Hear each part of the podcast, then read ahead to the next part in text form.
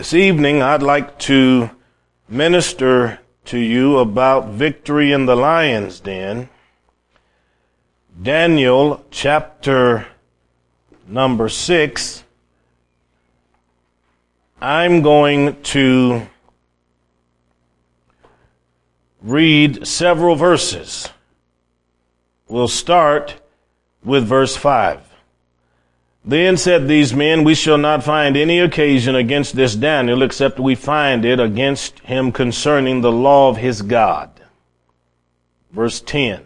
Now when Daniel knew that the writing was signed, he went into his house, and his windows being open in his chamber toward Jerusalem, he knelt upon his knees three times a day and prayed and gave thanks before his God, as he did previously.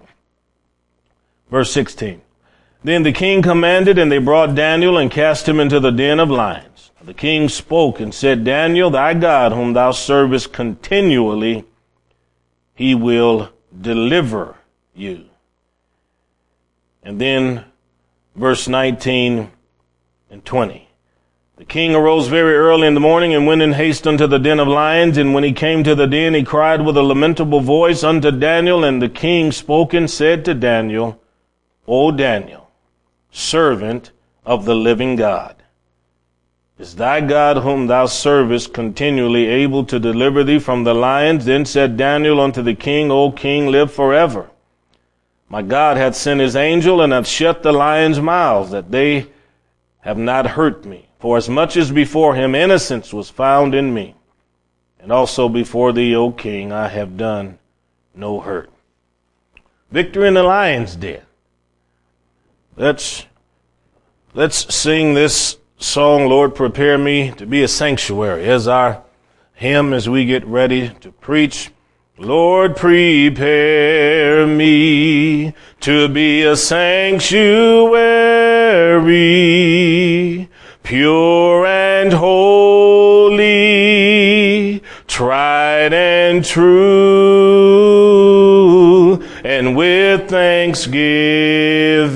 I'll be a living. I'll be a living sanctuary for you. Amen. Amen. Daniel is certainly one of those figures in the Bible that children come to learn of and love. This man who was a captive of Judah had tremendous insights and abilities. God had given him skills in understanding dreams and interpreting very difficult things. In fact, the Spirit of the Lord was on him so strong that a number of doors were open for him and he was able to prophesy of things to come. Some of the folks in the early chapters, Nebuchadnezzar, for instance.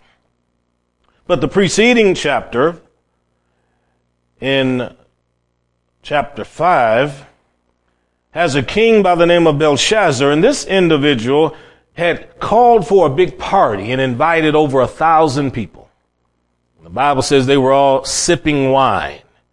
And he had the bright idea, why not bring all of the holy vessels from the temple of God, and we can all drink from them servants went scampering about. They brought all the utensils in there. And the scripture says as they drank the wine, they began to call on the gods of silver and gold. And in the middle of all of that, in their drunken revelry, the Bible says suddenly there appeared a hand began to write on the wall. Belshazzar was nervous. He had never seen anything like that. His knees began to knock as the Bible says, and he called for his magicians and wise men, and they were unable to interpret the language left on the wall. Now you know God is bad if he can stick his hand from heaven into the earth's atmosphere and then write something and then leave a message. But he didn't have anybody that could interpret it. Somebody said to him, there's a man by the name of Daniel. This man was used greatly amongst your ancestors. I believe if he comes, he can help you. Well, they invited Daniel and he came and he said, sure enough, I can tell you exactly what has taken place. Now you've got to remember, Daniel walked with God, not with Belshazzar and his party. Daniel didn't receive an RSVP or any kind of invitation to come to Belshazzar's party, but I've told you before, in conditions like that, amongst people like that, when the fingers of a man's hand appear and they can't understand it, they will look for you. When people can't interpret what's going on in their life, they'll look for a man or woman of God that knows how to pray, that can bring clarity to a situation. Daniel told the man that this is a prophecy and that the Lord is saying to you, you have disobeyed the example set in your ancestor Nebuchadnezzar. I gave him everything, but in his pride, he lifted himself up and I debased him and he became like one of the animals of the field and like a, a, a, donkey feeding out in the wild pastures. That's how he lived until he came to know that I am God and his mind returned. Belshazzar, you didn't learn from that and because you didn't learn from the example of Nebuchadnezzar, this kingdom is taken away from you. The kingdom in your possession is numbered. You're going to pass away. Sure enough, the end of chapter 5 gives the interpretation of Daniel. Belshazzar was so impressed by this man of God, he put a chain of gold around him, clothed him in special garments, so that people knew that he had been promoted, and it says Belshazzar that night was slain. Now when that king woke up that morning, he had no idea when he had that party that by evening time he'd be dead. Most people don't realize they're just one heartbeat away from eternity. That the scripture teaches there is but yet one step between us and death. Daniel remained. Darius the Mede took over, and I, I imagine that Darius probably thought if the previous king died because Daniel was a prophet and walked with the Lord and gave the interpretation, I probably shouldn't bother him. And so Darius set up 120 princes over different provinces and districts. And then over those 120 princes, he chose three individuals. We have the language here as presidents. They were like governors or overseers. And over those overseers, he put Daniel. Imagine the jealousy that was provoked by that. Here was a Jewish man. He's not even native to our world. And they've taken this slave and put him in charge of us. And these individuals who were Persian and of Median de- descent were not happy about it at all. And so in verse four, they began to look for ways to go after this man, Daniel. He had been preferred above all of the other ones. Isn't that something? God begins to promote you, good things are happening to you, and then your colleagues or employees begin to look for ways to undermine your authority and get you into trouble. Even when that happens, I can give you this, this word that I know is definitely from God. If you do everything as unto the Lord, God will preserve you.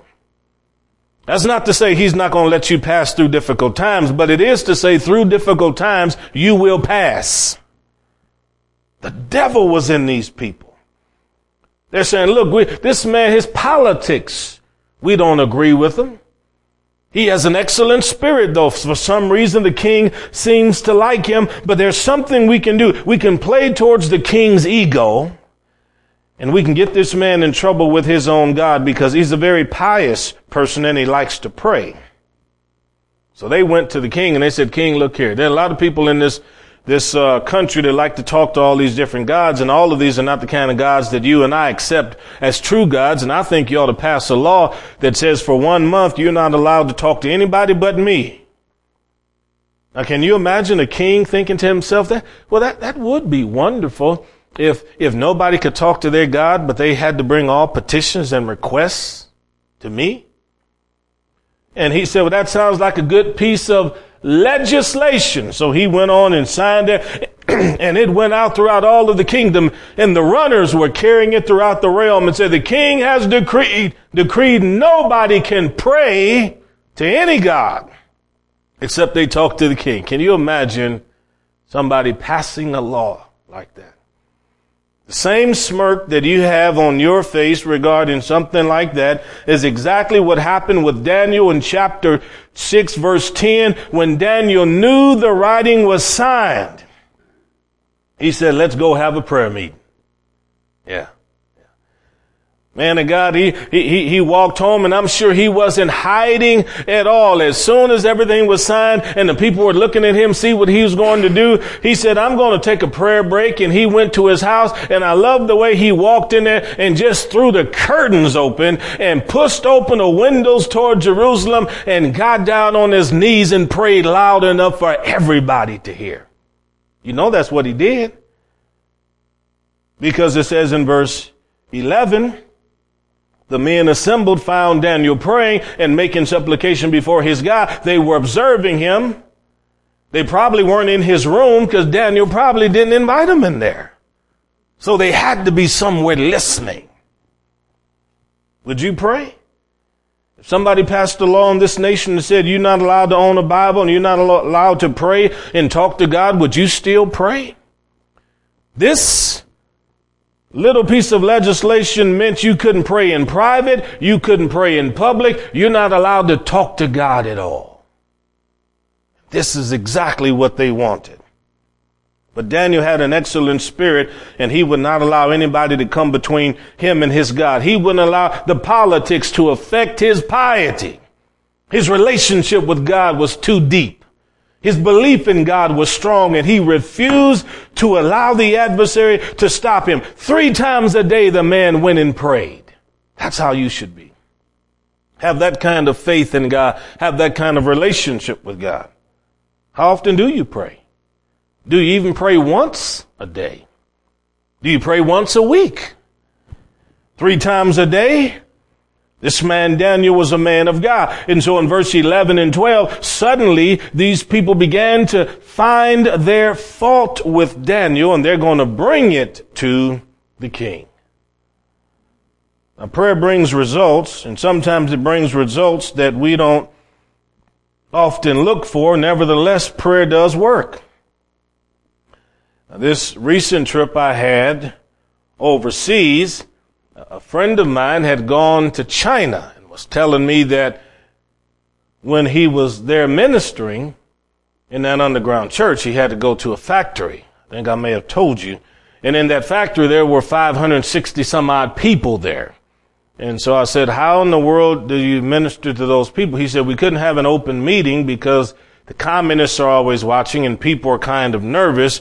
So he said, I took as my text John 3.16 when he said in the manufacturing plant from the beginning to the end. I walked along every conveyor belt. I went upstairs into every section where the people were working, into the main offices where the managers were. And he said, I went individually and I preached a mini message on John 3.16, three to five minutes or whatever to every person in there.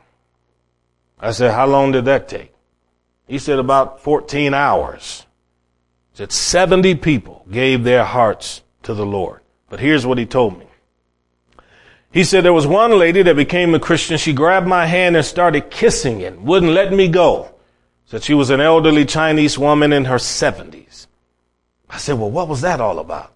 He said, well, this woman told me that when she was a little girl, she went to sleep one night and had a dream. And in that dream, the Lord had showed her uh, an African coming and ministering about Jesus and ministering about salvation to her there in China.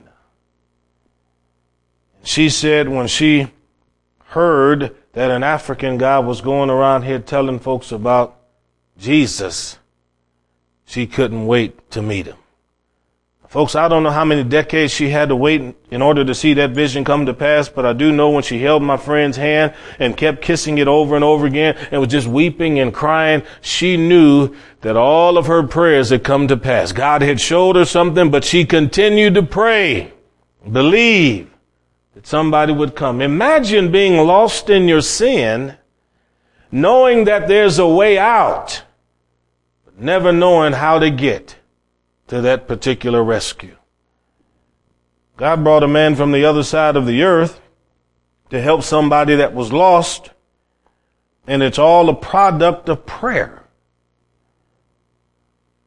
Well, if you're going to live like that, people are going to be jealous of you. And these folks went to the king and they said, King, look, I'm telling you, you are the, the, the, the most wonderful person in this planet. And there's nobody in this kingdom as great as you are, but yet there are still individuals that are proud enough and rebellious enough to call on God rather than talk to you. He said, well, would you please tell me who in the world would be that crazy after I have made a law that says you can't talk to anybody but me? They answered before the king in verse 13 and said, Daniel, who's of the children of the captivity. And when the king heard it in verse 14, he was displeased with himself. Why was he displeased? He knew the kind of people that worked for him. He knew the kind of man that Daniel was. Don't, don't, don't be surprised if, if the bosses that employ you, if, if, if they're distraught over something that happens in your life, they know the kind of person you are. You should have an excellent spirit. Do all things unto the Lord. The scripture says that God is not forgetful to forget your unrighteous, to forget your work of faith and your labor of love. Even if it doesn't look like anybody's patting you on the back and telling you thank you, He will tell you thank you. And just be happy to know that you're serving Him. Whatsoever you do, do unto the Lord, the scripture says. We're not looking for man's praise. Daniel wasn't looking for the praise of men at all. But yet instantly the king, when he heard this, he set his heart to see this man set free. It was his law. But according to the law of the Medes and the Persians, going all the way back to the book of Esther, once it became a law, it could not be altered. Scripture says where the word of a king is, there is power. So these men assembled to the king in verse 15 and spoke to him about the law of the, Mer, the uh, Medes and the Persians, reminding him of the statute. And can you imagine what that king must have felt like on that day? Man of God by the name of Daniel was brought. And he's put in a den of lions. These folks were so wicked, so mean, so evil that they took a man that did no wrong to anybody, put him in a den with hungry lions. Now you think back to the ancient Romans when the Christians had to fight wild beasts. Sometimes you can't even say they fought wild beasts. They literally allowed themselves to be killed by wild beasts.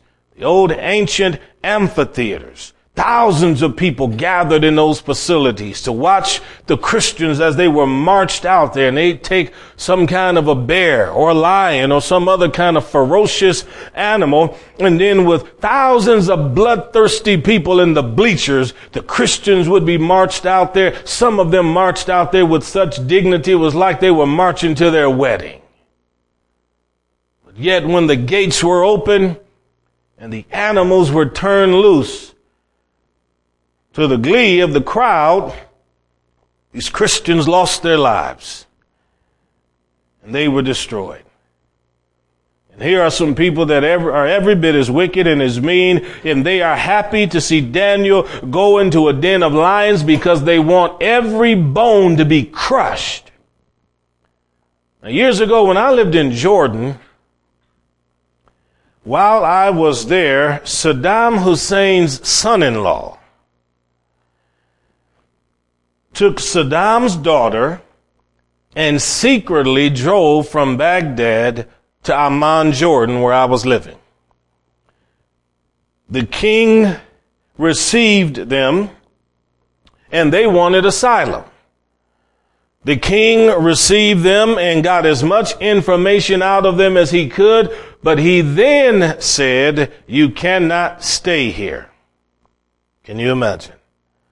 Saddam Hussein, when he found out that his daughter had fled from Baghdad, I can only say he was angry. Now this man, Saddam, was a very, very wicked man. When I lived in Jordan, I was, I was on the American side in the first Gulf War. My roommate, Athir, was on the Iraqi side. And he told me that the people who surrendered during the Gulf War, the Iraqi soldiers who threw their hands up and marched through the desert and didn't want to fight, the Americans said when they returned back in, in Baghdad, Saddam had some of their ears surgically removed. Their noses were taken off. That's why you have so many disfigured people in Iraq right now because of that, that situation of surrendering during the war. So Saddam, he was very cool and calm and collected.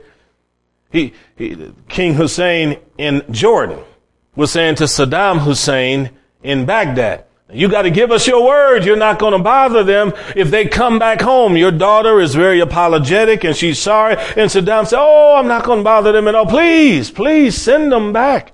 There won't be a difficulty at all. Well, after about a week or so, begging and making promises, the family, the husband and wife, and a few other figures made their way back they had it on the front page of the paper when they got back in town. They immediately separated them at the border, sent the husband in one direction, the daughter of Saddam in another direction. These different aides went in different directions. The daughter was preserved, but she was housebound for the most part for the rest of her life. The aides, they had it on the front page of the Jordanian paper. He took every one of them and threw them in a lion's pit. Every one of them died. Took his son-in-law, put him in a home, and and placed in that home all kinds of weaponry. He was in there all by himself, but he had several guns in there. And Saddam surrounded the house with his army, and then they just shot the thing to pieces. What are you saying? I'm saying here was a man that was wicked enough to do that. And he had people around him that were quite happy to see it happen to people who they believed were traitors and treasonous. And here is Daniel surrounded by people that want to see him cast into the lion's den. And now that he's in the lion's den, you can see the happiness and the smiles on the faces of these princes and people. The king is unhappy about it. The king couldn't even sleep that night. But he did say to Daniel, your God will deliver you. He didn't want to hear any music that night.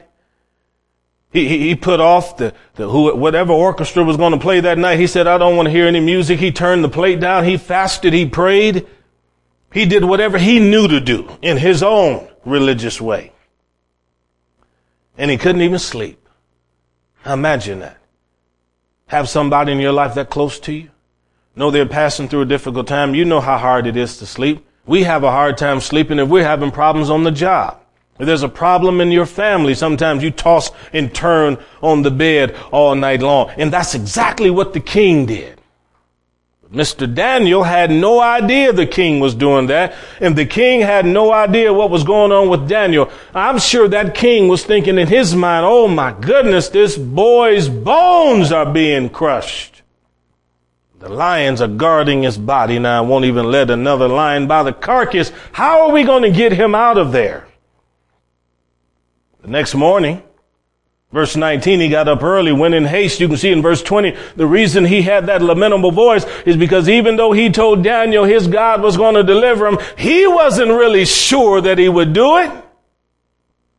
That's why he had the lamentable voice. And he asked the question, is your God, whom you serve continually, able to deliver you? Then he heard that voice. Daniel.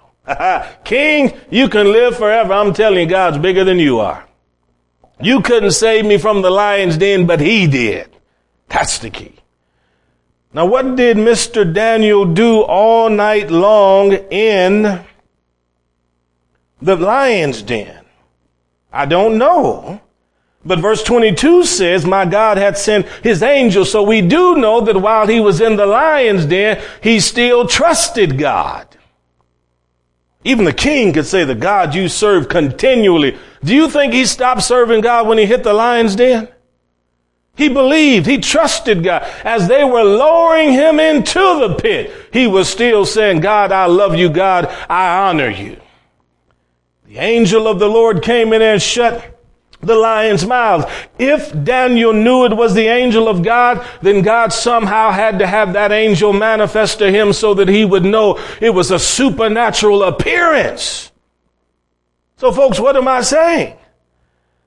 I'm saying that every lion's den that you enter into, every difficulty that comes your way, God has an angel for you. He has an angel for you in every lion's den that you enter into. What does the scripture say? Angel of the Lord encampeth about those that fear him. You fear him? I fear him.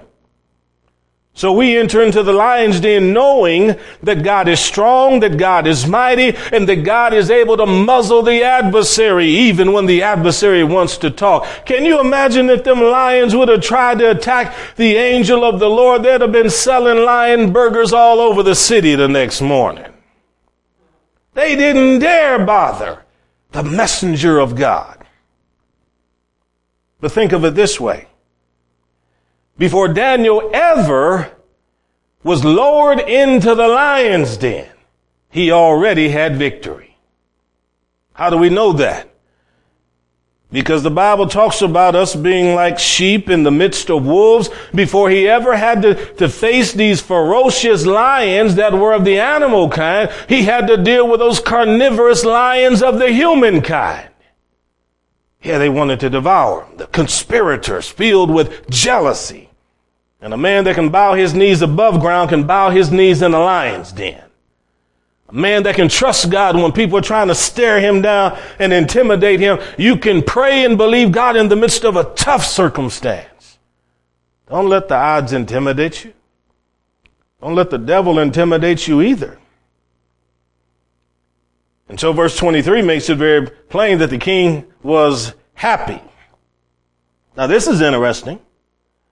Because in verse 18, the king, he didn't want to have any kind of joyful noise in that room.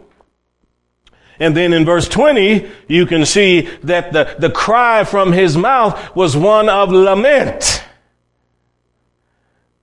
But now the tone in his voice in verse 23 has changed and he's exceedingly glad. Aren't you glad that people can change their minds? Things can turn around just like that, folks. One day people can be unhappy and sad and the next day they can have a smile on their face. But you have to be able to praise God before the victory comes. Learn that lesson. Remember the story of, uh, children of Israel coming out of Egypt. I love that old sermon by David Wilkerson. It's called uh, Right Song, but Wrong Side.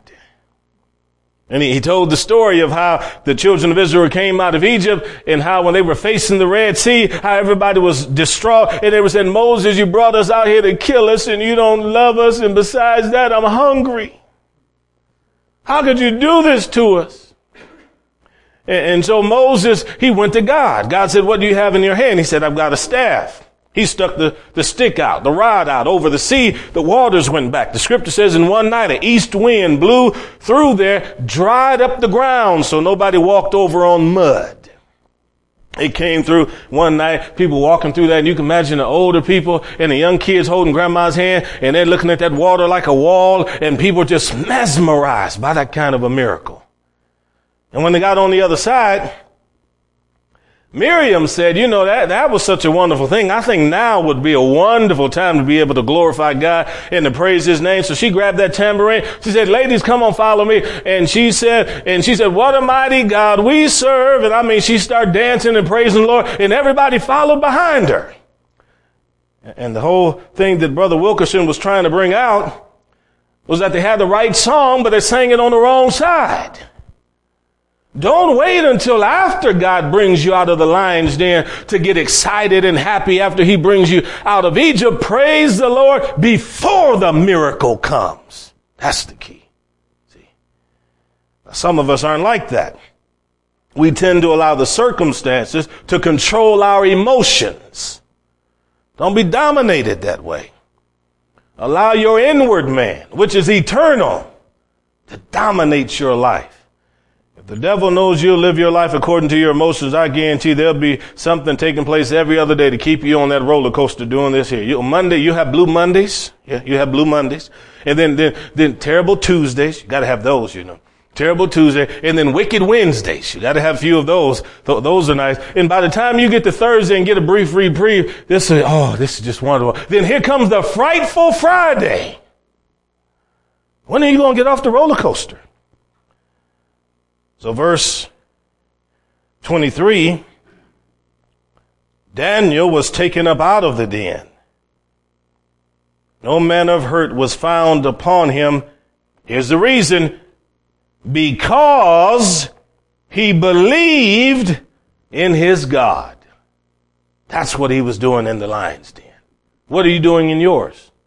You trust in God? Are you confident in God? Or are you staring in the mouths of lions? Terrified. Remember, scripture says of the adversary, he is like a roaring lion who walketh about seeking whom he may devour. So here's what you ought to say. Since he's seeking whom he may devour, you should say to the devil, you may not devour me. That's what you ought to do. You may not devour me. And then allow yourself to be strong in the Lord and in the power of his might. Let's tie up a few loose ends here. So Daniel goes up. Then you can see in verse 24, his adversaries go down.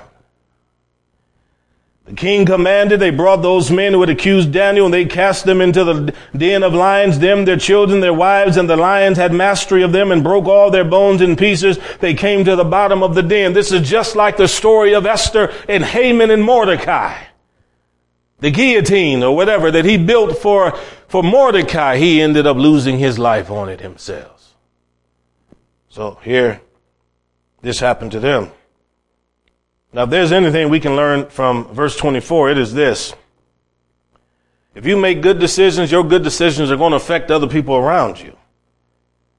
Whether or not they themselves were involved with the decision making or not, but if you make bad decisions, your bad decisions are going to affect other people.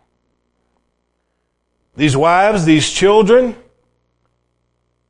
probably had little inclination or he didn't even really know the extent of the anger and the jealousy and hostility in their heart as they went after Daniel, but they know now.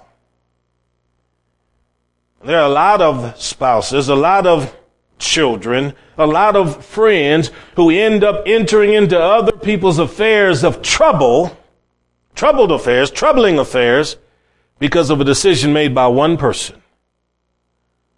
You can make a decision that can bring, blessing to people, or you can make a decision that brings bad things to people. Our Savior came into his own, and his own received him not, just like Daniel. Daniel's fellow countrymen didn't like him. Jesus' own brethren didn't believe in him. His fellow Jewish nation didn't believe. But what did they do with that wonderful man of God, that prophet, that one that could do miracles? They crucified him. It's like they put him in a pit. He was surrounded by the princes. The scripture said, had the princes of the world had known, had they known who Jesus was, they, they would have never crucified him, but they did. He died. But he wasn't left there in the grave. He was brought up. See? Romans chapter 1, Spirit of holiness raised him up from the dead. And you know what's going to happen at the, at the end of the age? The adversary is going to be cast into hell and into a lake of fire. You better believe it. I'd much rather be on God's side than be God's enemy. But I do know this. The next time any of us face a lion's den, the next time you pass through some troubling times, I want you to remember this one thing. God has an angel big enough for your lion's pit. God has an angel big enough for your circumstance. All he wants you and me to do is believe. That's what we do. Joseph's own brothers sold him, put him in a pit. It was empty. No water was in it. They pulled him up out of it, sold him as a slave to his cousins, the Ishmaelites. They took him down to Egypt. He became an employee, a servant slave, working for Potiphar. Potiphar's wife looked at Joseph and said, that's a good looking Hebrew boy. I, I love him. And she organized it so there's nobody in the room but her and him. And she went after him, wanted to seduce her. He took off and fled. I mean, she had such a tight grip on him that, that the clothing was left in her hands and she was so embarrassed that a Hebrew slave would turn his back on her. She cried sexual assault. He went to prison, but eventually came out of prison. But over and over again, you keep seeing where it says, and the Lord was with Joseph and he prospered. Your enemies may be many, but your God is stronger. Don't ever forget that. God gives victory. Let's stand.